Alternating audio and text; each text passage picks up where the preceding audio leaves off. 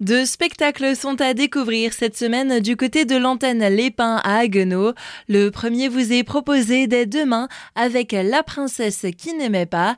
Il se tiendra à 15h.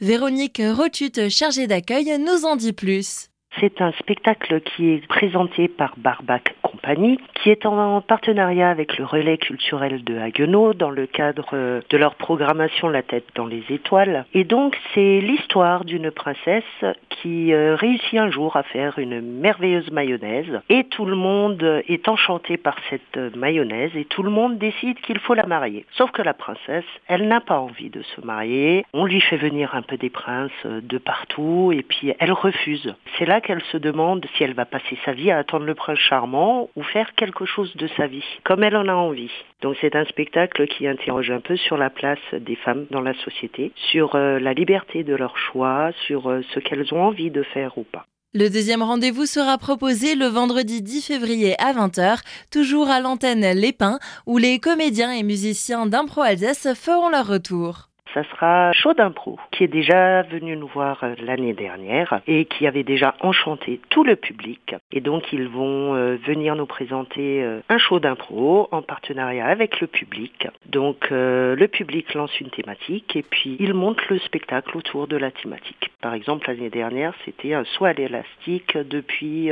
le château d'eau des Pins. C'est hilarant, tout le monde rit, tout le monde participe et puis vous pourrez être régalé par un buffet qui sera préparé par l'atelier de mise en bouche. Pour ces deux spectacles, les réservations sont obligatoires au 03 88 06 91 14.